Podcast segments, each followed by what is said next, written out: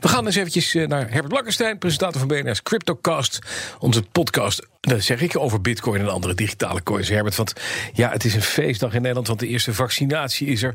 Maar ja, als er nou iets een injectie gekregen heeft, dat is wel de koers van de bitcoin hè, de afgelopen dagen. Ja, de, eh, de bitcoin, maar uh, heb je wel eens op de ether gelet, joh? De, de, ether, dit doet het nog veel gekker. Ja, de ether. Nee, ik zit al in de um, ether, dus daar let ik nooit op. Maar nee, oh, ja.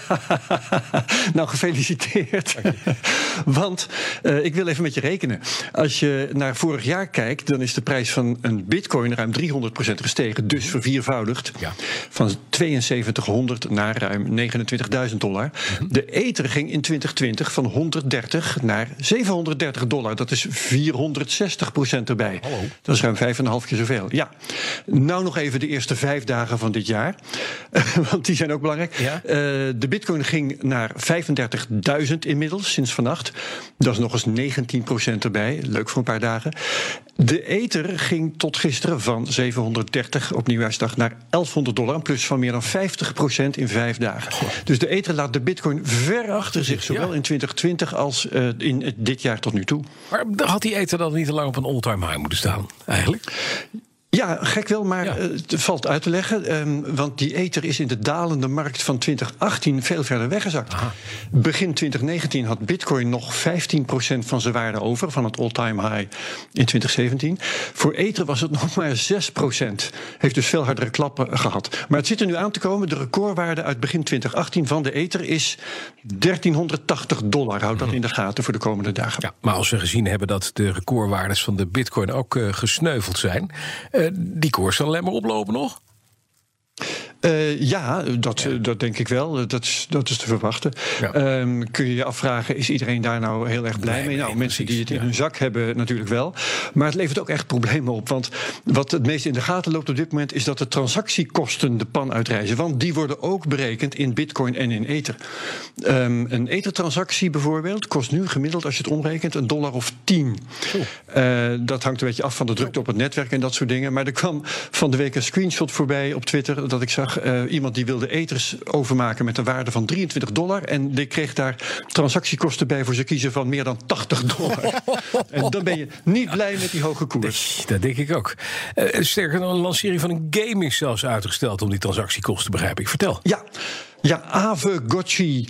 Dat is een game met avatars die geld waard zijn. Eh, denk aan Tamagotchi gekruist met CryptoKitties. Dat was een, een spel dat een tijd geleden furoren maakte. Maakt nou niet uit.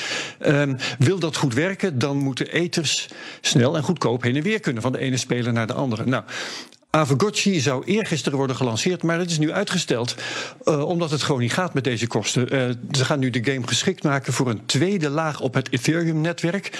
Te vergelijken met het Lightning-netwerk van Bitcoin. Maakt ook niet uit, maar dat is om die transacties sneller en goedkoper te krijgen. Dus dat wordt uh, gewoon een paar maandjes programmeren voordat het spel alsnog kan komen. En dan Herbert, komt er intussen komt er een nieuwe hardware wallet op de markt. Dat is ook zo'n crypto-portemonnee in de vorm van een USB-stick. Ja. Anders dan anders. Dit is nu open source, begrijp ik. Open source software. Ja, zeker. Um, we, nou, source hardware. Oh, hardware is het, ja, we, hadden, het, ja, we hadden het eerder hier over het grote lek bij Ledger. Ja. De, de, de, fabrikant van die USB-sticks raakte de data van honderdduizenden klanten kwijt. De mailadressen enzovoort, fysieke adressen zelfs van die klanten liggen op straat. Andere aanbieders zien nu hun kans schoon. Uh, en de wallet van een uh, merk genaamd Blockstream, die valt nu op door een paar leuke dingen. In de eerste plaats, het is geen USB-stick.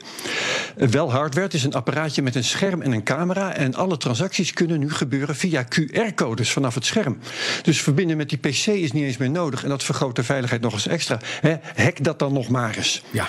En wat verder dan bijzonder is, is dat ze de firmware publiceren. En dat is het open source aspect. Juist. Firmware is de software binnenin die stick.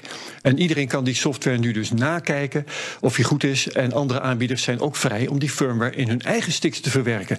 En dat allemaal voor een beetje extra vertrouwen. Precies, dat moet wat meer vertrouwen geven dat we geen ledger verhalen weer krijgen. Bijvoorbeeld. Wat is zit er deze week in de CryptoCast, Herbert? Uh, we gaan het hebben over trading bots. Echt heel leuk. Algoritmes, geautomatiseerde strategieën om te handelen. We krijgen twee aanbieders van trading bots over de vloer. Die gaan we uitvoeren over strategieën. Of bots beter kunnen handelen dan mensen. Of bots kunnen leren. En of je je crypto niet gewoon moet kopen en vasthouden. Niks handelen.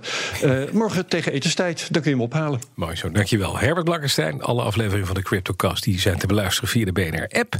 Uh, bnr.nl of je favoriete podcast-app.